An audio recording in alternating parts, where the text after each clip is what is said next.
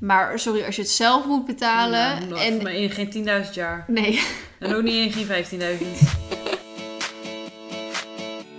Hoi allemaal, superleuk dat je weer luistert naar een nieuwe podcast. En vandaag ben ik weer met... Esme! Zonder jullie doof te maken. Meid, hoe gaat het met je? Meid. Meid, we hebben dus net al een podcast opgenomen, diegene met Lies, waar we dus advies over veel, ehm, ja, echt wel de moeilijke ingestuurde problemen, zeg maar, geven. Ja. Eh, dus we hebben al een podcast op zitten. Dus Ja. we gaan er gelijk nog eentje achteraan doen. Ja, we hebben vandaag een podcastdag. Ja, podcastochtend, middag. Maar het gaat redelijk. Ja. Mag niet klagen. Ja. Ja. Hoe is het met jou? Ja, gaat eigenlijk... ehm, nou ja, ik ben net op vakantie. Ik, vind het, ik kan het niet echt... Vakantie. Ja, maar ik kan het niet echt vakantie noemen of zo, want het was niet echt. Het is gewoon even een paar dagen naar Gewoon echt Maastricht. lekker weg. Twee, twee nachtjes naar Maastricht en een nachtje naar Brussel, dus echt vier dagen maar weg. Ik ben wel meer moe teruggekomen dan uitgerust ben, zeg maar. En eh, ik had wel de, zeker gisteren heel erg zeg maar, last, omdat ik ehm, eigenlijk paste deze vakantie gewoon niet in mijn planning, zeg maar. Omdat het dus 1 juli werd en toen kwam Sjoerd thuis. Toen eh, gingen heel veel coronamaatregelen, kon natuurlijk weer. Ik heb heel veel buitenrit, heel veel dagjes op stal staan, wat super leuk allemaal is. Heel veel merken bedden weer, voor heel veel, heel veel afspraken voor campagnes. Dus eigenlijk heel veel leuke dingen. Ik heb mijn PA aangenomen, weet je wel. Maar tegelijkertijd merk ik ook, ben met dat boek bezig, dat ik qua video's een beetje begin achter te lopen. Ik heb dus Mhm. ook letterlijk voor vandaag geen video, moet ik nog even zeggen. Eh, terwijl het echt lang geleden is dat ik zeg maar, voor vrijdag bijvoorbeeld geen video had. Ik had voor Mhm. vorige week had ik ook al geen video. Toen heb ik nog last minute zo'n TikTok video gemaakt. Eh, nou, je merkt aan de weergave dat het gewoon echt zo'n last minute idee was. Want die weergaven zijn gewoon heel slecht. Ehm, en ik merk nu dan dat... Want we wilden per se gewoon even een paar dagen weg. Omdat hij natuurlijk short negen weken weg was geweest. Dus we wilden even een paar dagen gewoon samen weg. Maar eigenlijk past het gewoon niet in de planning. Dus mijn hoofd zat eigenlijk gewoon meer vol. Hier, Ja. En hier en nog steeds met werk bezig. En ik kwam thuis. Ik heb gewoon twee ehm, soort van moeilijke nachten gehad. Omdat je dus niet inderdaad tot je rust komt. Eh, omdat je, ik ben heel vaak soort van wakker geschrokken van... Oh, ik moet dit nog doen. En oh, ik moet dat nog doen. Weet je wel? Dus dat is meer van... Oh, ik heb nog zoveel dingen te doen. Allemaal van die Ja. losse dingen. Ik moet nog zoveel eh, hierover hebben. En dit en dat doen. En altijd Tips, schrijf het op. ja, het- ja, dat moet ook. Ja. En tegelijkertijd van, oh, maar ik heb weer geen video. En Ja. nu kwamen wij woensdagavond, eh vrijdag, nou, rond een uur of elf of zo waren we thuis. Nou, een heel klein beetje uitpakken, even chillen. En dan terug naar bed. Toen had ik oorspronkelijk om negen uur s ochtends zou ik al podcast opnemen met Astrid weer voor de tweede keer. Nou, toen gelukkig kwam het haar ook niet uit. Dus hebben we hem zeg maar uitgesteld tot na haar vakantie. Dus ik had even iets meer relax.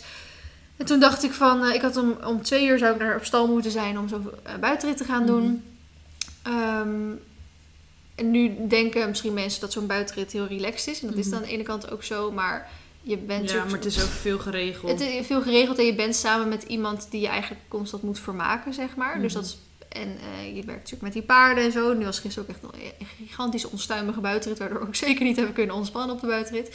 En toen dacht ik eerst nog van shit, ik heb geen video voor vrijdag. Ehm, moet ik anders om 12 uur al naar stal toe gaan? En Sjoerd wil je alsjeblieft mee om te filmen. Dan filmen we nog even een video met Olympus. Daar kan die al vrijdag online.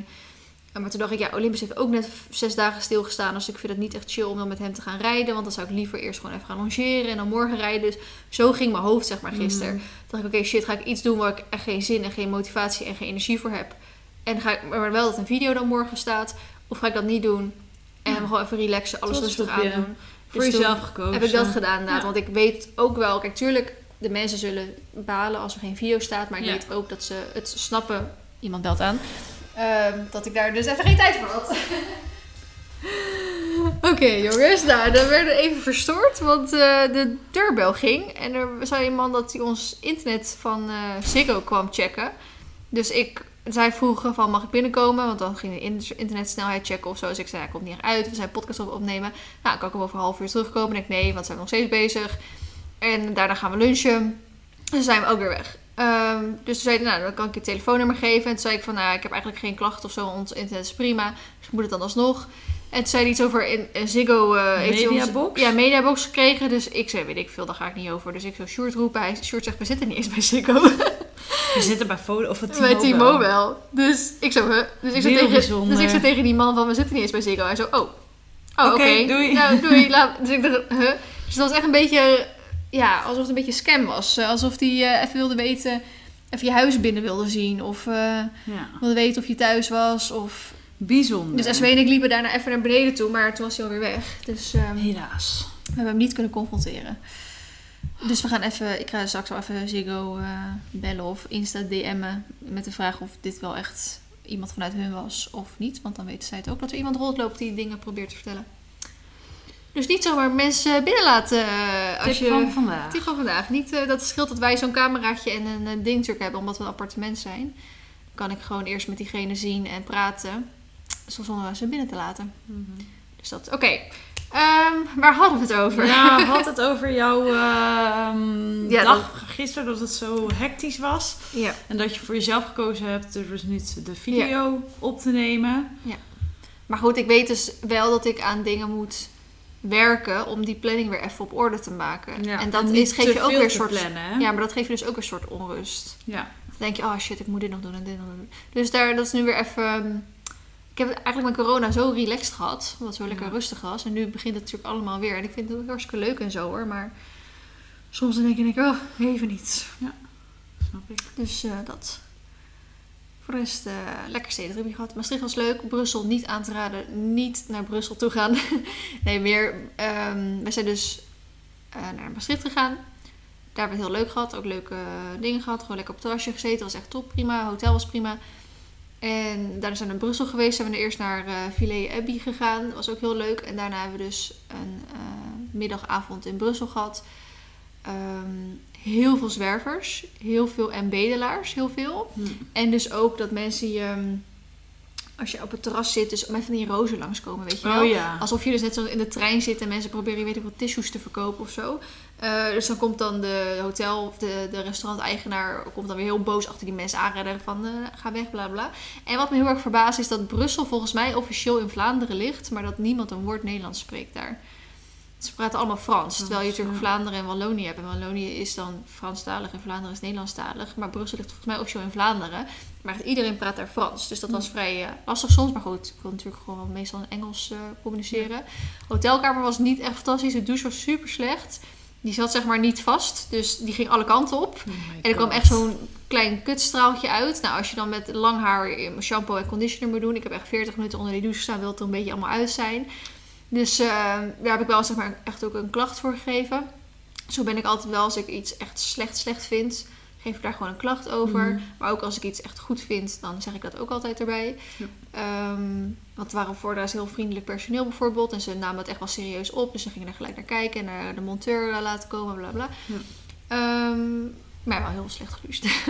dus eh, Brussel qua, ehm, ja, weet je, het is best wel vies op straat, veel afval. Vond ik dan, hè, dat is mijn, mijn Mhm. beleving. Ik vond de terrasjes heel slecht, heel saai, heel... Ja, als je vergeleek met Maastricht was echt leuk, gezellig, Ja. weet je wel. En Ja, dan kwam je met heel Brussel en dacht je echt shit. Brussel is wel heel mooi op het gebied van gebouwen. Ze hebben echt hele mooie gebouwen. Ehm, dus als je zeg maar daarvan houdt, want dat vinden wij ook heel leuk. Was, en wat echt top was, is dat ze van die soort van scootertjes hadden. Ja, Gewoon zo'n elektrische step. Fantastisch. Dat heet een dot. En je had er nog eentje. Eh, dat was echt fantastisch. Ik, ik had gewild dat ze dat in elke stad hadden. Want zo kom je veel makkelijker van plekken van A naar B. Als je, zeker als je veel wil zien op zo'n dag. En ja, van de hele tijd slenteren word je ook best wel moe elke keer. Ehm, en dat was ook gewoon leuk, weet je wel. Ja. Leuk op zo'n steppie zo lekker door heel de stad heen. En sommige gingen echt achterlijk hard. Dus eh, dat hoeft dan ook weer niet. En, ehm, maar het was echt top. Dat, dat was dan weer heel erg leuk. Dus de eerste dag soort van in Brussel was kut. De tweede dag was eigenlijk wel leuk. Dus eh, dat was eigenlijk mijn... eh En we zijn natuurlijk naar Annemiek geweest vorige week. Oh, dat was zo leuk. ja, dat was echt zo gezellig. Dat was echt top. Ja, dat was echt heel leuk. Ja, boerin Annemiek kennen we natuurlijk allemaal van Boer zoekt Vrouw. Ja. En eh, ze heeft natuurlijk bij ons een podcast opgenomen. Ja. En we werden uitgenodigd. Dus we hadden natuurlijk afgesproken toen we gaan, dan kom ik een keer bij jou langs. En toen hebben we geholpen met koeien uit de wei halen. We hebben gemolken. Gemolken. Kalfjes hebben we eten gegeven. Ja, het was echt gezellig. Ja, Gezellig. Ja, gewoon echt gewoon geluncht. onder elkaar. Lekker boterham met hagelslag. lekker, lekker normaal. Heerlijk pizzaatje besteld. Ja, Ja, was echt top. paardjes gezien. Ja, Was echt heel leuk. ja, was echt heel leuk. Dus we gaan een keer buiten rijden.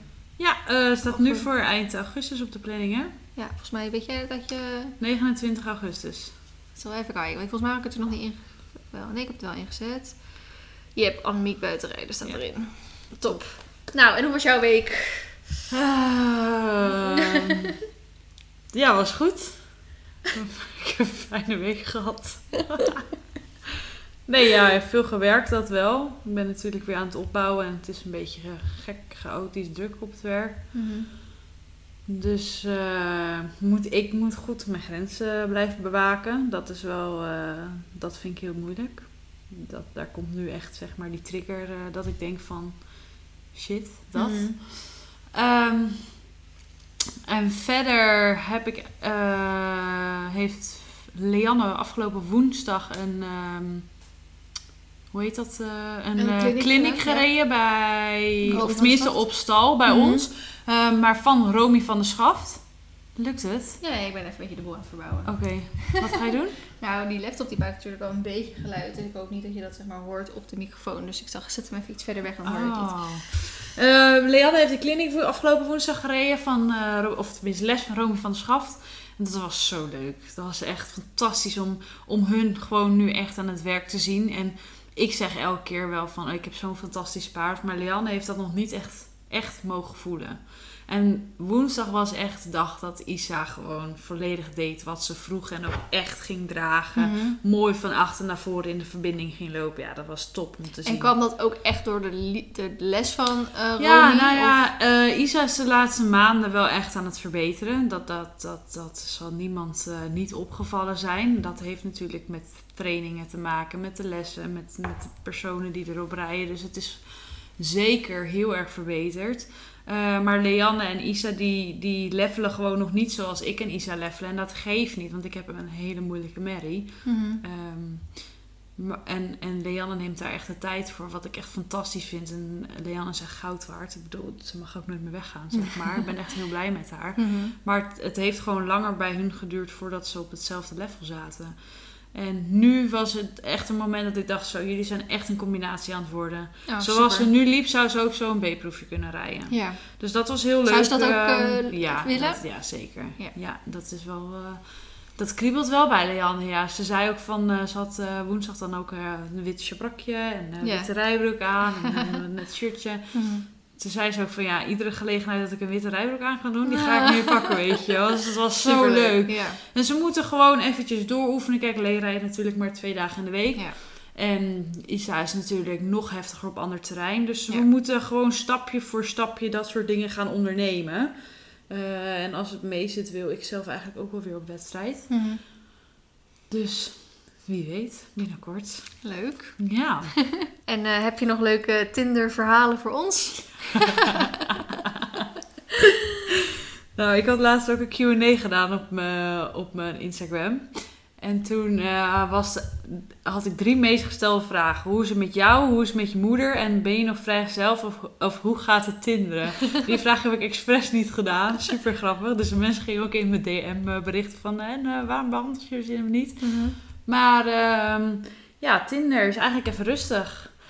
Omdat ik eh, wel een leuke, paar leuke dates heb gehad met een eh, jongen. Dus op dit moment eh, een beetje aan het kijken of dat misschien potentie heeft.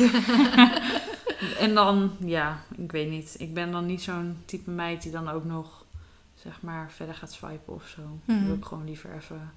Ik heb ook niet echt de motivatie of, of iets om daar heel erg druk mee bezig te zijn. Ik ben Mhm. nu druk vooral met herstellen van mezelf natuurlijk. En aan mezelf te werken om gewoon snel helemaal weer beter te zijn. Mhm. En er mogen alleen nog maar positieve factoren in mijn leven komen. Dus ik heb geen zin om van scharrel naar scharrel te gaan. Omdat ik gewoon denk dat dat te veel spanning Ja. en stress aan mij geeft. Ja. Dus daar heb ik gewoon geen zin in op dit moment. Maar ik moet zeggen, ja, we hebben het gezellig. Eh, Houd het bij. meer, meer zeg ik er niet over. Oh, hoe langer we in het traject komen, vast hoe meer ze kan vertellen. Ja, vast. Wie weet. Eh, zullen we mailtjes doen? Ja, begin jij of begin ik? Zullen Ik we heb om en om twee, doen? eh, ja, twee niet-paarden Ja, onderwerpen. en ik heb twee dus wel paardenonderwerpen uitgekozen. Oké, dan begin ik met de kortste. Ja. Eh, hi Feline en Esmee. Anoniem graag. Ik ben een meisje en ik val op meiden, maar ik durf het mijn ouders niet te vertellen. Mijn vrienden heb ik het al wel verteld, want bij hun kan ik zien aan hun reactie of ze echte vrienden zijn of niet. Maar mijn ouders maakt het niet uit, want ze blijven mijn ouders, dus ik ben bang dat ze het niet accepteren. Ik hoop dat jullie dit kunnen behandelen. Groetjes anoniem. Wat een, inderdaad een kort en krachtig eh, Ja, dat is heel kort en krachtig. En daar kan ik ook heel kort en krachtig over zijn eigenlijk. Want ik vind gewoon dat je je niet hoeft te schamen voor wat je bent, wat je doet of wie je bent. Dus eh, wees daar gewoon open in. Vertel het je ouders gewoon. Heb jij eh, eh, lesbische of... of- Oh ja, je hebt... Ja, ik, ik heb een Is hij eigenlijk- die net, denk nu een jaar of zo uit de kast is. Ik wilde net vragen, is hij nou wel of niet uit de Ja, kast? eh? We wisten het natuurlijk allemaal al langer. Ja, ja, maar tegen hij zijn ouders, zelf toch? niet, niet echt. ja. Ik denk, zijn ouders moesten het ook wel weten. Iedereen kan, moet het weten. ja. Bij sommigen valt het gewoon op, hè? Ik denk dat bij, bij mannen het. ook wel sneller opvalt dan Ja, bij vrouwen dan. Ja. Ja, dat valt wel op. En bij vrouwen, ja, nee. Ik heb geen, ik zit even te denken, niet echt lesbische vriendinnen. Ik- En dat zou ik ook niet erg vinden hoor, Nee. als ze dat wel... Ik accepteer gewoon iedereen zoals ze zijn. Mhm. Of zoals ze is, of hoe je het ook wil noemen. En ik vind ook niet dat je daar, eh, daarover mag keuren. Nee, Dat, dat vind ik echt... Dat soort mensen heb ik een hekel aan. ja. En ik Dus- denk ook zeker niet, ja, of je moet echt van die hele ouderwetse ouders hebben, dat ze daar een probleem Ja, over dat kunnen kan maken, natuurlijk maar- wel, want ik weet niet, met bepaalde geloven zit je natuurlijk dat het niet Ja, niet echt eh, ehm, op prijs gesteld wordt. Ehm, Maar je kan alleen jezelf zijn als je jezelf mag, eh, mag zijn. mag zijn. Ja. En, eh, Dus vertel het zo snel mogelijk, zou ik zeggen. ja, ga Ja. gewoon lekker eh, rond de tafel zitten. Ja. En, eh, Pap, mam, moet jullie wat vertellen? Ja. Ja. En ik, ja, het, ik kan me gewoon niet voorstellen dat ze er raar op reageren. Maar het kan natuurlijk van altijd. Om de redenen die we net hebben genoemd. ja. Maar ehm, ja, ik denk dat het wel heel belangrijk is. Ik zou het oprecht ook heel vervelend voor je vinden als ze je dus wel daarop judgen. ja. Dat zou ik echt wel heel heftig vinden, ja. Ja. Dat, dat mag ook niemand doen, vind ik. Nee. Ik, we hebben toevallig gisteren nog een film gezien van ehm, Fuck It, heette die film volgens mij. Het is een Mhm. nieuwe film op Netflix. En ehm nou goed, het, het, eh, het verhaal waar het om gaat, dat boeit niet. Maar die jongen had dus een beste vriend en die was dus ook gay. En die durfde dus ook dus niet aan zijn eh, ouders te vertellen of aan zijn vader te vertellen. En ehm, die had dus zeg maar zo'n fuck it lijst gemaakt. En op zijn lijst kwam dus te staan... mijn ouder, eh, ervoor uitkomen dat ik gay ben. En bij andere mensen stond echt eh, Mount Everest beklimmen, eh, weet je wel, Jennifer Lopez doen, Mm, weet je wel, ja. dat soort gekke dingen. Bij hem stond dus voor openstaan. Dus Ja, het schijnt echt wel een dingetje te ja, zijn. er stond maar hoor. één ding op zijn lijst. Dus ehm, ja, ik, ik vond het meer gewoon mooi, omdat dus aan het einde van die film kwam dus een soort overzicht van hoe het dus verder gaat met al die perso personages. En daar stond dus bij van dat die vader hem een appje had gestuurd van, joh, ik heb al je social media accounts gecheckt. Oh, ja, ook diegene die je privé hebt staan. Eh, en ik hou nu nog meer van je dan, ehm, Hmm. dan, dan voorheen, zeg maar. Omdat hij dus op dat social media account had staan van mijn fuck it lijst is dus eh, uitkomen. Ehm, dus dat was wel gewoon heel mooi, Ja. zeg maar. Van ja. Ja. ik hou nu nog meer van je. Omdat je nu eerlijk, zeg maar, eh, Ja, en open kan mooi. zijn. Ja. Dus dat was heel mooi. Dus ik denk, hou vooral zo van die gedachten vast. Ja. En eh, als, je, als ze het niet accepteren, stuur opnieuw een mail in. Want dan is het een heel ander soort probleem. En dan gaan Ja, we daar weer dan gaan we eh, je verder eh, helpen met Eventueel dat met Lies samen. Met Lies, ja. Oké, eh, zal ik even een paar eh, mailtjes Ja, doen? Leuk. Even kijken. Ik had hem al eerder staan. Oké, ehm, ik heb ook wel een langere. Yes. Hoi vrienden en Esmee. Ik ben... Oh, puntje, puntje, puntje. En ik ben 14 jaar oud. In de podcast wil ik het liefst anoniem blijven. Even handig als je dat even ervoor zegt. Net op tijd gelezen. Eh, toen ik 11 en een half was, mei 2017, hebben mijn moeder en ik een nieuw Forest Depony gekocht. Mijn moeder past er prima op en ik had een supergoede klik met haar. Ik kwam net van de manege af en mijn moeder heeft al lang eigen paarden. We waren op zoek naar een leuke allround pony en dit was een vierjarige springpony met potentie voor dressuur en superveel springtalent. Eind 2018 hebben we onze eerste wedstrijd gereden. Twee keer B-dressuur en een BB-parcours. Nu hadden ze me ingedeeld bij de categorie DE klasse B, maar zonder winstpunten. Uiteindelijk heb ik gewonnen. Met de dressuur hadden we bij de eerste proef 59% en bij de tweede proef 59,5%. Mijn pony liep toen netjes, maar niet nagevelijk. De afgelopen tijd zijn we hiermee bezig geweest en tussendoor heb ik vele dressuurwedstrijden gereden. Niet om te winnen, maar om mijn puntje te halen zodat ik mag gaan springen. Nu loopt mijn pony heel licht in de hand, nagevelijk in stap en draf. Galop moeten we aanwerken. Ik heb al twee online wedstrijden gereden en ga nu de derde insturen. Ik zal mijn protocollen wel bijvoegen, maar het komt erop neer dat ik bij de eerste nog een paar puntjes had om aan te werken met 178,5 punt. Bij de tweede proef, die tien keer zo goed ging, ook vanuit instructeur en moeder, heb ik 177,5 punt. Lekkere lange uitleg weer. Nu wil ik dus heel graag gaan springen en trainen wel op parcoursen van 1 meter tot 1 meter 10. Maar die punten in de dressuur lukt maar niet. Ik voel me de laatste tijd alsof ik mijn pony niet verdien. Ik gun haar dat zij plezier uh, heeft in springen, wat ze niet heeft in de dressuur. En dat ze kan uiten op wedstrijd en alsof ik haar dat niet kan geven. Ik vind zelf dressuur heel belangrijk, maar wil er niet verder op wedstrijd. Er is geen 18-plus pony springen, dus er is een beste tijdsdruk. Ik ben bijna 15. Ik word heel erg onzeker van de punten en ik snap de jury ook niet helemaal. Van elke keer 5 en 6 blijft het plezier toch niet. Meerdere mensen zeggen dat mijn proeven winstbeurtwaardig zijn en steeds lukt het niet. Ik heb een pony van iemand die ik op wedstrijd ontmoet gereden voor die punt. Maar, daardoor, maar doordat er een extra verzorgster bij kwam, liep het bij mij niet meer fijn en werd ineens bang voor de minste druk. Ik ben totaal niet van het trekken en daarom heeft het nagevelijk rijden bij mij zo lang geduurd. Ik hoop dat jullie wat aan hebben. Groetjes, puntje, puntje, puntje. Jullie podcasts zijn echt superleuk. Ik loop een beetje achter, maar ben echt aan het binge-watchen. Luisteren. binge luisteren. Um, als eerste natuurlijk gewoon weer echt een super nette mail voor iemand van 14. Mhm. En ik wil haar gewoon heel erg complimenten over wat ze zegt van... Ik ben niet van het trekken en dat heeft gewoon tijd nodig dan. Ja. Want het is inderdaad heel makkelijk om je pony... Weet je, wat het regent er buiten. Om ehm, je pony in de krul zeg maar te trekken. Ehm, maar en, ja, na- en nagevelijk vanuit de ontspanning vanuit achter, dat heeft wat meer tijd nodig vaak. ja, dat duurt ook langer. Dat duurt Ja. even langer. En het is inderdaad ook wel eh, heel erg herkenbaar dat dan in stap en draf wel goed gaat dan in galop eh, ja, nog en niet zo. ook gewoon dat het een jurysport is. Ja. Want ik heb al zoveel wedstrijden met Isa gereden en eh, ik ben ook zo vaak zonder punten thuisgekomen. Nou moet ik ook zeggen, als ik nu de filmpjes terugkijk, dan denk ik, Ja, ja, dat ik het, snap hè. het ook wel. Eh, maar aan de andere kant, B, hè. We hebben het over een, over een B-proefje. En dan, dan sommige juryleden die dan normaal alleen maar hoger jureren, die, worden, die, die oordelen best wel streng op de B. Mhm. Dus het ligt er ook gewoon echt aan wie je treft. Ik denk, en dat, waar je rijdt en hoe de bak Ja. is. En het is echt zo ik denk dat het heel belangrijk is dat je eh, misschien probeert een beetje te onderzoeken met waar je het beste kan rijden, om het even Ja. zo te zeggen. Want als je Ja, ik heb bijvoorbeeld... ook mijn voorkeur hoor. Ja, ik heb echt op, op eh, wedstrijdlocaties, als ik daar rij, kom ik eigenlijk altijd met een punt terug. Terwijl het ook weer niet logisch is, want er zit altijd een andere jury. Mhm. Ehm, en ik heb wedstrijdlocaties waar ik gewoon ja, heel weinig punten of ook geen punten zeg maar Ja, rij. ik ga bijvoorbeeld bij Lasseur, daar gaat Isa altijd aan de kletter in die baan. Ja. Ja, dat weet ik nu. Ja, daar rij ik. Nou ja, het is misschien ook gewoon lekker makkelijk voor mij. Maar dan denk ik, ja, ik heb ook niet echt zin om daar elke keer te moeten rijden en dan aan de kletter te gaan Ja. door die baan. Ik heb het met de plantage, daar ben ik natuurlijk laatst geweest. Voor, Ja. voor mijn M2 heb ik twee keer geen winst gereden. Was ook gewoon terecht. Maar altijd bij plantage is het net wel, net niet. Ja. Altijd 178 of eh 183 Of, eh, of zo. 100, Weet je, misschien mijn hoogst ook daar ooit gereden 186. Waar was je toen met mij op wedstrijd? Eh, waar was dat in eh Woudenberg? En dat was fantastisch ge- gejureerd, Ja. maar verschrikkelijke bodem was dat toen. Ja, Dat was zo erg toen daar. Dus dat zijn ook een beetje de dingen die je leert van... Ja. oké, wi- wil ik een fijne bodem? Eh, is het binnen inrijden en buiten je proef? Of andersom in de winterperiode? Ja, bij, bij Lasseur kijk je dus in die buitenbaan, de overkapping zeg maar, zoals Mhm. ze dat dan noemen. Kijk je uit, of tenminste kijken ze uit op het fietspad. En die ligt zeg maar vijf meter lager. Ja. Ja, dat vindt Isa echt helemaal kut. Ja. Daar, dat- ik krijg dat gewoon niet goed. Nee. Nee. Dus ik moet daar eigenlijk gewoon op les gaan. Maar je mag daar niet met je eigen instructrice komen. Dus moet je les van daar nemen.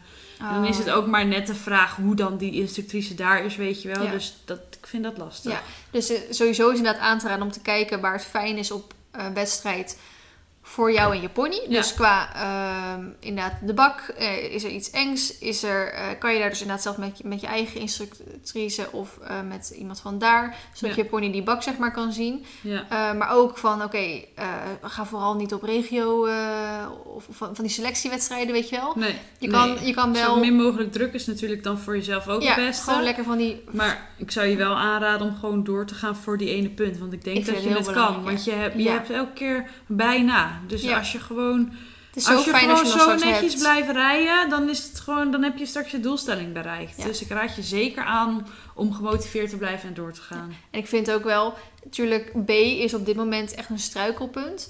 Maar ik heb wel zoiets van, als je zeg maar al, ja, ook klinkt een beetje gemeen, als je al geen winstpunt in B kan halen, ja. Dan vind ik het ook altijd een beetje raar dat je dan zeg maar wel gaat springen. En dat klinkt nu heel gemeen wat ik zeg, want zeker als zij doet zo haar best en ja. ze zegt die pony kan zo fijn lopen en ik voel me schuldig en zo, dus ik bedoel het niet gemeen.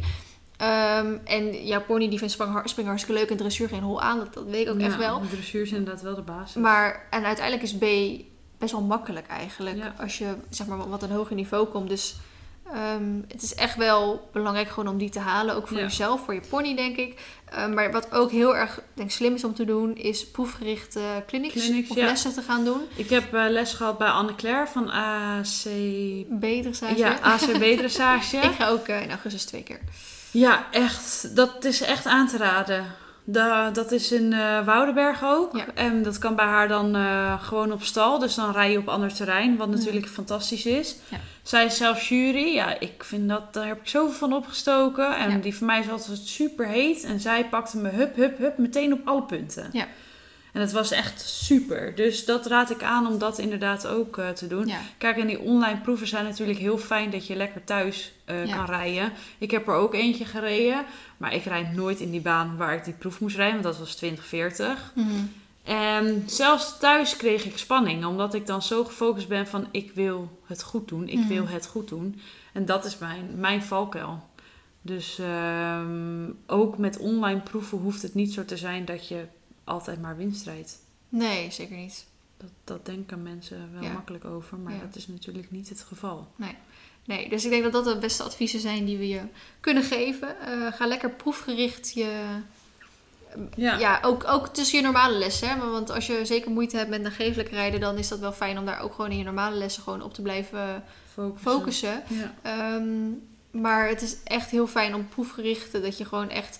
Weet je, je hoeft niet je volledige proeftour perfect te rijden. Je hoeft, ja, het zou leuk zijn als je boven de 210 punten haalt, maar ja, dat hoeft niet. Maar daar moet je ook een paard voor hebben. Dus als jij gewoon op zeker de helft gewoon, ehm, ja, gewoon, weet je, het is een B, hè? Dus gewoon je overgangen mooi doet, mooi Ja. op de, vooral mooi op de letter alles doet, ehm, dan heb je echt zo best wel makkelijk al een, eh, een puntje. ja. Dus ik ga weet zeker ook. wel eh, dat ik met eh 190 en 192,5 punten B uitvloog. En ik begon echt, mijn eerste wedstrijden waren 165, Ja, 170. ja, Dus dat is, ja, je moet er echt eventjes eh, vertrouwen in hebben en motivatie. Blijf gewoon ermee doorgaan. Ja. Het kan niet altijd eh, van een leien dakje gaan. Straks heb je er heel veel profijt van. ja. En stel jezelf ook niet het doel dat je dat binnen nu en een week bereikt wil hebben. Nee. Ik snap dat je graag wil springen, maar geef het ook de tijd. Want het is en blijft een paard en dat moet ook... Ja. Dat, En hij is nog dat jong. moet ook eh, vorderen. Dat Ja. heeft de tijd nodig om te groeien. Ik, ik snap wel dat ze een beetje die tijdsdruk heeft, alleen Ja, ze is ja, bijna 15, dus Die ze heeft echt nog mag lang. je niet hebben. Nee, een maar- want je werkt met dieren. Ja, nee, dat natuurlijk sowieso als, als eerste, maar ze is nu nog 14, dus ze heeft sowieso nog drie jaar de tijd. Ja. In- Dus, Dus goed. echt, ach, het is niet alsof je zeg maar bijna 17 bent. Of, eh, Nee. als je, want je mag natuurlijk je 18 ook nog uitrijden. Dus je mag je 15, je 16, je 17 en je 18 Dus, uitrijden. nou, Dus dan heb je nog je, vier je jaar. hebt sowieso nog vier jaar. Ja, Dus dat komt helemaal goed. yes. Succes. Yes. Laat ons weten wanneer je een minspunt hebt. Ja, daar zijn we benieuwd naar. Eh, ik had nog een mailtje. Hi Feline en mee. Ik hou van de podcast. Nu wil ik graag zelf iets inzenden. Ik ben in de twintig en had na twee maanden intensief daten echt het gevoel dat ik mijn maatje gevonden had. Een gouden jongen. Een die je niet zomaar wil laten gaan. Onverwachts kapte hij het af. Hij was niet verliefd op mij en wilde graag op een roze wolk zitten. Het is veel makkelijker om iemand uit... eh, Het is veel makkelijker om iemand uit te kunnen schelden, snel te kunnen verwerken en dan weer verder te gaan met je leven. Alleen had hij heel veel geduld voor mij en heeft hij ook al mijn vragen beantwoord.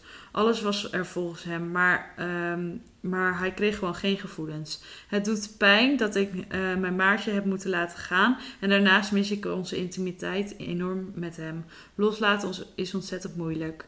Hoe gaan jullie om met liefdesverdriet? En hoe denken jullie over seks met je ex? Heel veel liefs anoniem. Als eerste, het is helemaal niet makkelijker om uit te schelden dan uit elkaar te gaan.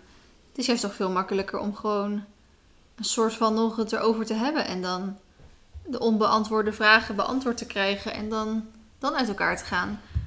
Ik heb juist zoiets, ik heb met één ex ook niet heel, eh, heel chill uit elkaar gegaan. En ik heb juist zoiets van, ik zou hem, ehm, als ik hem tegen zou komen, zou ik mijn kop de andere kant op steken. Weet je wel, doen alsof Mhm. hij er niet is. En het ook eigenlijk zoiets van als je wat meer stress en hersengedachten, want dan denk je als ik hem tegenkom ga ik dit doen, dan ga ik dat doen, of wil ik dit tegen hem zeggen dat. Terwijl als je het gewoon goed uitpraat en je komt elkaar weer een keer tegen, dan kan je ook gewoon nog een keer hoi zeggen of Ja. hoe gaat het of weet je wel. Ja. Volgens mij is het niet makkelijker om elkaar uit. Nee, dat is misschien de, quick hoor. fix. ja. Maar op lange termijn is dat alleen maar irritant. Ja. En twee maanden is natuurlijk nog kort. Ja. Ik eh, snap, het is heel mooi dat je je zo zeg maar kan geven voor een relatie. En of voor een scharrel of hoe je, ja, hoe je het noemen wil. Mhm. Ehm, maar ehm, besef dat als het niet meant to be is, dan, dan komt het vanzelf wel. En Hoe meer je op zoek bent en op zoek gaat, hoe minder snel je iets gaat vinden wat je zoekt. Ja, maar inderdaad, twee maanden is wel nog eh, Kort. echt heel kort. Maar ik, ik kan me daar wel in begrijpen. Ik ben ook zo'n type die zich altijd meteen helemaal erin kan laten storten. Ja. Dus ik begrijp haar zeker. En dat enthousiasme, of ik weet niet hoe je het wil noemen, maar dat is natuurlijk heel mooi dat iemand dat kan hebben. Maar dat is Mhm. ook een struikelblok. Ja. Want dat kan ook een beetje een benauwd gevoel aan iemand geven. Dat hij denkt, oh, pff, Ja. die wil veel te snel of wat dan ook, weet je wel. Mhm. Ehm, en als jij zo bent, dan heb je eigenlijk ook iemand nodig die zo is. Want Ja. anders ga je al niet levelen. Mhm. En je kan het hem natuurlijk niet kwalijk nemen dat hij geen gevoelens voor je heeft gekregen of iets. Het is heel mooi dat hij het gewoon heel eerlijk met je gedeeld heeft. Ik snap dat loslaten lastig is, maar ja. Was, ja, het zijn twee mooie maanden uit je leven geweest, zo moet je maar zien. En nu hup door. En Hup, door naar de volgende. ja, weet je, ja, ik kom net uit een relatie van zes jaar. Ik heb ook liefdesverdriet verdriet gehad. Mhm. Hoe ben je met je liefdesvriend omgegaan? Wat heb je gedaan? Zit je daar stil te lachen? Ja, ik, ik heb niet zo lang liefdesverdriet gehad, eigenlijk. Een weekendje, denk ik. Ja, maar ik weet niet of je dat soort van... Het ging natuurlijk al de laatste maanden al niet... ja, eh, kijk, er, bij ieder huisje heeft een kruisje. Ja. Snap je wat ik bedoel? Ja. En ik, ik ga er niet te veel, Nee, te persoonlijk op in, ja. inderdaad. Maar ehm, ik ben me wel gaan beseffen dat, dat ik meer waard ben dan wat, wat ik kreeg of zo. Mhm. En mezelf meer gaan waarderen. En ik weet wat ik te bieden heb. En als je dat niet wil of daar niet aan voldoet, prima, daar is de deur. En dan mag je gaan. Ja. Ja, Maar ik denk ook ben ik heel je- hard in geworden. Als je dat kan eh, stellen voor jezelf, dan kan je ook denk ik veel makkelijker over die liefdesverdriet heen komen. ja. Want wat zij wel zegt van ja, het was perfect en eh, ja, maar ja. sprookjes bestaan niet. Nee. Nooit niet. Sprookjes bestaan gewoon niet. Het lijkt altijd, als je verliefd bent of als je gevoelens krijgt voor iedereen, lijkt het altijd allemaal perfect. mhm. Maar geef dit maar eens de tijd en ga er maar eens over nadenken. En dan zie je dat alles niet zo perfect was. Nee. Dus dat heeft tijd, tijd geeft raad. Of tijd komt raad, zeggen ze altijd. Ja, dat, dat, dat is mijn Ja. advies eigenlijk. En, eh, En je bent meer waard. Als hij, als hij, als hij geen gevoelens voor jou heeft, ja, dan niet. En, eh, er zijn genoeg eh, vis in de zee. Komt Seks- helemaal goed. seks met je ex? Ehm, daar kan ik niet echt over meepraten eigenlijk. ik ook niet. Maar, ik, maar je moet doen waar je je goed bij voelt. Ja, Dat is belangrijk. Kijk, ik kan niet seksen zonder gevoel. Dus Nee. ik kan niet even... Ik zou geen booty call of zo kunnen zijn. nee. Maar Ja. dat is bij iedereen anders. Ik heb ook vriendinnen die zeggen... Nou, eh, Graag. ieder weekend een ander. Ja, dat is, dat is net hoe je Ja. erin staat. Als, als jij wel die behoeftes hebt en, Ja. je, en hij kan dat doen, maar je gaat er niet meer van verwachten, nou dan moet je lekker zelf weten. Het advies wat ik alleen zou geven is omdat jij gevoelens voor hem hebt en jij die gevoelens dus niet terugkrijgt, Nee. zou ik geen seks met hem hebben. Nee. Maar ik vraag me sowieso af, zij zegt seks met je ex, ja, twee maanden eh, het leuk gehad met elkaar hebben, vind ik nog geen ex, zeg maar. Nee. Dus het is ook meer hoe je dingen ziet. Ik en ik denk ja. dat je daar afspraken over moet maken wat je dan, ja, van tevoren zeg maar, wat je dan van elkaar verwacht. Want als jij denkt van, nou, als we dan nog een keer seksen, dan, dan wordt het allemaal wel beter. Nou, dat Mhm. moet je uit je hoofd zetten. Ja. En zeker als hij, als hij ehm, zo blijft, zeg maar, dan inderdaad ga je misschien elke keer nog blijven hopen.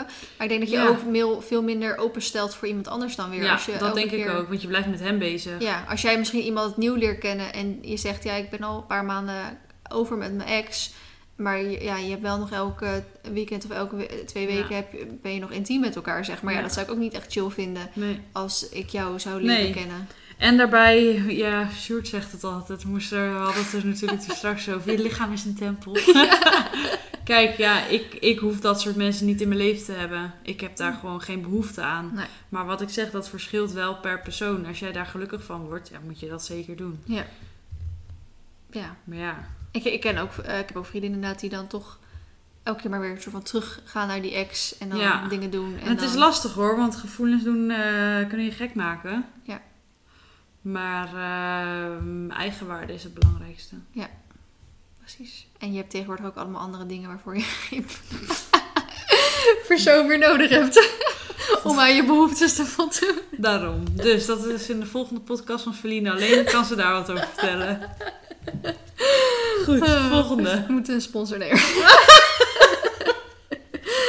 Oh, Oké, ja. Dan gaan we even een luchtig paardenonderwerpje. Hey Esme en ik heb een beetje een focus. Ik heb een beetje een lastig probleem. Een tijdje geleden ben ik een paard gaan rijden voor een hele goede vriend van mijn ouders. De klik was er al super snel en ik was er al snel van overtuigd dat dit het paardje is dat ik wil. Nou zou ik financieel gezien een paard kunnen kopen en haar ook een goed plekje kunnen geven. Ze is ook pas net 8 jaar en kan super lopen. Het probleem is alleen dat ze nogal een aardig bedrag voor haar vragen. Hou je vast, 15.000 euro. Wat een held. Nou zou ik als 16-jarig meisje nooit een paard van zo'n enorm bedrag kunnen kopen. Ik heb wel de afspraak dat ik haar voor 10.000 mag overkopen, maar nog steeds dat geld heb ik niet. Mijn ouders weten dat ik haar wil kopen en ik heb er een keer pas over gepraat, alleen weet ik niet wat ze ervan nou eigenlijk van vinden. De persoon waarvan ik haar wil overkopen is grof gezegd een beetje een oude boer. Hij heeft zeker verstand van paarden, maar ik heb niet het idee dat hij mij haar gunt. Vaak krijg ik opmerkingen van ze kan ook weg als politiepaard of dat ze over een jaar weg is. Lang verhaal kort. Moet ik al mijn geld en tijd steken in een paard van 15.000 euro die me mega blij maakt, maar me ook mega skeer maakt? Hoe kan, ik, hoe kan ik het beste met mijn ouders erover praten? En wat moet ik vinden van die opmerkingen?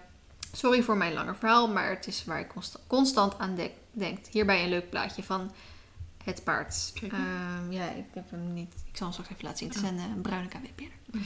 Dus ehm, ik vind het altijd zo lastig nu Hoe met... oud is die? Wat is zijn afstamming? Acht. Wat kan die? De- voor de rest staat er niet meer. Zij is 16.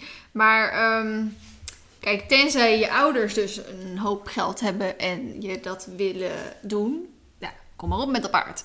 Maar sorry, als je het zelf moet betalen Nou, en... In geen 10.000 jaar. Nee, En ook niet in geen 15.000. het is Nee. echt 15.000 euro of 10.000, ook belachelijk Ja, maar veel ik geld. kan ook niet echt uit het verhaal halen dat hij al echt wat kan. Nee, Voor 15.000, laten we het even op die 15k houden, hè, want Ja. dat is een vraagprijs. ja, Dan ga je ervan uit dat hij wel wat gelopen heeft. ja, Nou, dan, moet- dan is die 8, dan moet hij minimaal Z gelopen hebben. Ja. Voor 15k vind ik. ja.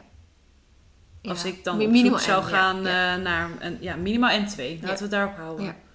Dan moet alles er wel goed op zitten. Ja, en dan moet hij braaf zijn. En, eh, Dan moet hij kuikenmax zijn, zoals we dat noemen. Ja, want al is hij alleen kuikenmak.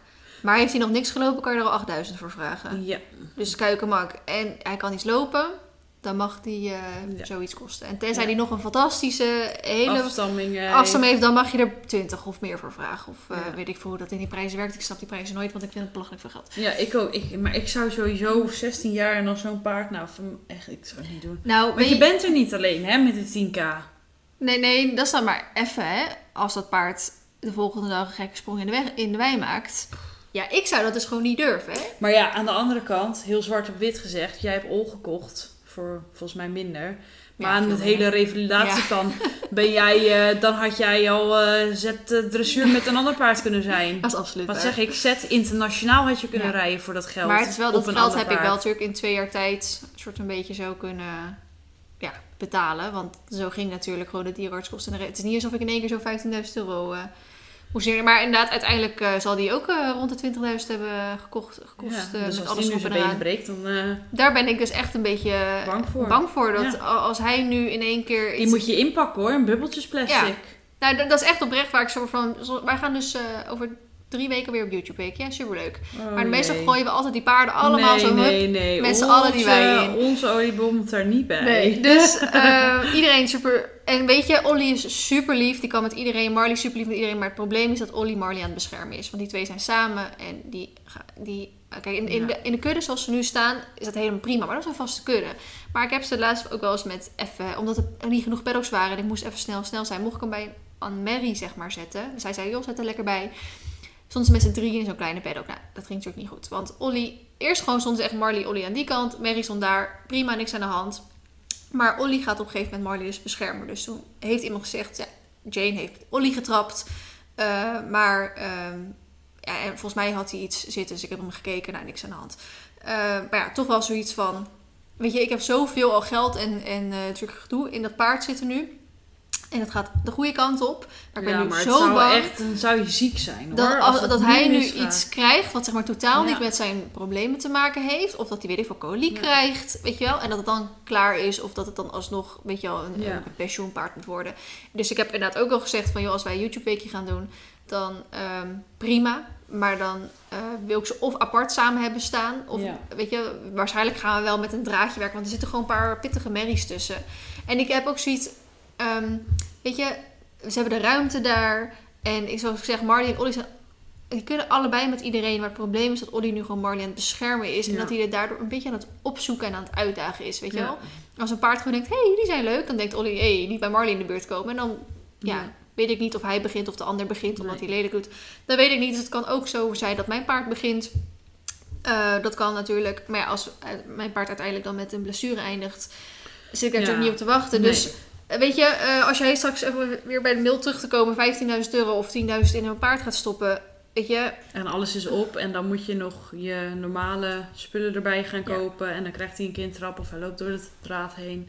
Ja. ja dan ben En je dan gewoon gaat het allemaal goed, is dat natuurlijk heel fijn. Maar alsnog, Ja. voor, dat, voor dat geld kan je dus en eh, een heel eh, ander leuk paard zeg maar, kopen die nog veel meer kan. Ja. Ehm, natuurlijk, je hebt nu wel een klik met dit paard en dat snappen we ook echt wel. Maar even, ik heb Marley voor 1800 euro gekocht. Ja, ja, maar die tijd is voorbij. natuurlijk, maar het is Voor wel... Isa werd ook 6000 euro gevraagd. Nou, die was echt niet kuikenmak hoor. En die stond in Italië. Die reis, die reis kostte al 6000 euro om het terug te krijgen. Dus natuurlijk, het was toen een andere tijd. Maar ik wil daarmee wel even zeggen van, Ja. er zijn ook Kijk even wat die pony loopt. Moet je nagaan. Die is gewoon zijn ge- zijn gewicht in goud waard. die buiten dat, dat maar mega braaf is en eh nou, ja, maar dat komt ook door zijn opvoeding. Ja, tuurlijk. Maar die pony loopt straks set dressuur. Als ik hem tussen de ponies mocht starten met springen, had hij makkelijk M springen gelopen en M eventing. Ja. Eh, dan had hij eigen... Wat zou je ervoor vragen? en het is een D-pony, dus hij kan, zou internationaal kunnen lopen. Ik denk, daar is hij niet goed genoeg voor, maar dat zou zeg maar kunnen. Wat zou je er denk je voor kunnen vragen? Voor een D-pony die dat loopt, eh, kan je makkelijk 20 meer vragen eigenlijk. Je wil een nieuw paard, toch? Nee. grapje, jongens. Buiten dat grapje. Ma Mars en Kruising Fjord, eh, die ga je niet echt op de FAI-wedstrijden Nee. tegenkomen. Nee, maar het Eh, wel leuk Hij is wel nog vrij jong, hij is 12 pas, weet je wel. Hij gaat Ja. nog even mee. Hij is mega bom. Je kan er een kind opzetten meer buiten te gaan, weet je wel. Hij heeft nooit wat. Andere kant. Oh, andere kant. Hij heeft nooit, eigenlijk nooit, nooit peesachtige problemen, koliekachtige dingen in ieder geval. Ehm, en eh, weet je, Mar heeft zijn naam mee, dus mocht er een, eh, een fan zijn met hele rijke ouders, dat, die leggen het er wel voor neer. Maar, Maar ja, zou je dat, zou je dat nee, doen? Mar gaat nooit van zijn leven weg. Al bi- biedt dus een half miljoen, gaat hij nog niet weg. Half miljoen is wel veel, maar... Ik wou zeggen, als er echt een gek is die echt bizar veel Nee. geld biedt. Nee, Martje gaat nooit weg. Nee, hè? Nee. Maar meer omdat ik het niet aan... Kijk, Tess, als hij zeg maar echt bij zo'n perfect gezin of zo... alles wat zijn hartje begeert en alles welzijn dus klopt. En weet je, diegene kan een leuk rijden en zo. Maar dan denk ik, ja, weet niet... Ja, maar dan hebben we het over een half Dan is miljoen. het Niemand gaat, niemand gaat een half miljoen op mijn pony bieden. Nee, maar als dat wel het geval is, bericht graag naar podcast.com. Heel Esmee graag 10% vangen. Bij deze. nee. nee, maar goed, eh, je hebt genoeg eh, paarden voor, dat, eh, voor veel minder geld Ja, die ook leuk die zijn. ook leuk zijn, waar je ook een mooie klik mee kan hebben. Ja. Dus dat zou het advies zijn eigenlijk. Ja, echt. Gewoon we hebben toen, minder, toen we niet wisten, toen Olympus, ehm, of die goed werd, hebben we natuurlijk even bij die Appaloosa hengskeuring gekeken. Ja. Prachtige paarden. Met, eh nou, ja, konden leuk lopen, zagen er leuk uit. Ja. Ze hadden op zich wel een leuke afstamming. Maar die hadden nog niks in hun leven gedaan. Wa- Was niet ingereden. Ja, ook, Nee, ook dus nog maar niet. Tegenwoordig kun je al, als een paard gewoon kuikenmak is, als je er gewoon op kan rijden zonder dat hij eh, gek doet, dan kun je al goud geld vragen Ja, hoor. Want mensen vragen dat. En wat ze Ja. zegt van eh politiepaard, dat is wel vaak paarden die ze zoeken. Van paarden die braaf Ja, zijn. maar de politie gaat ook geen 15k uitgeven. Nee, natuurlijk niet. Dat weet ik echt niet. Hm, denk Ik niet. ken een paard die eh, voor 10k te koop stond en daar waren ze wel geïnteresseerd in.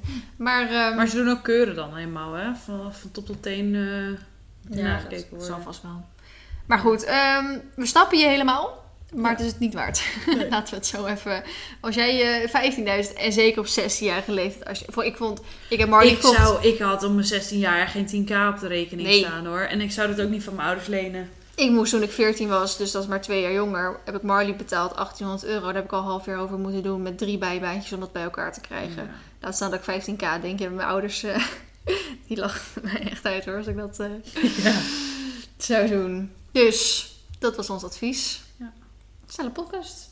48 minuutjes. Nou, Maar we hebben er een keer vooral eentje gedaan. En we moeten gaan lunchen, want ik moet op tijd... Oh, weer terug. Ik heb spierpijn in mijn rechterarm. ik heb honger. Zie je, dat, ik spierpijn in mijn rechterarm heb, is altijd weer dus... ehm, Als Arena te sterk is als geweest. Arena te sterk is geweest. En ik vertelde dat nog, hè. Dat ze dus zo eh, met, met, die- met, die- met die stier toen, dat ze dus blokkeerde op rechts. Ja, dan probeer ik rechts iets te vragen. En dan gaat het niet, dus ik heb spierpijn aan mijn rechterarm.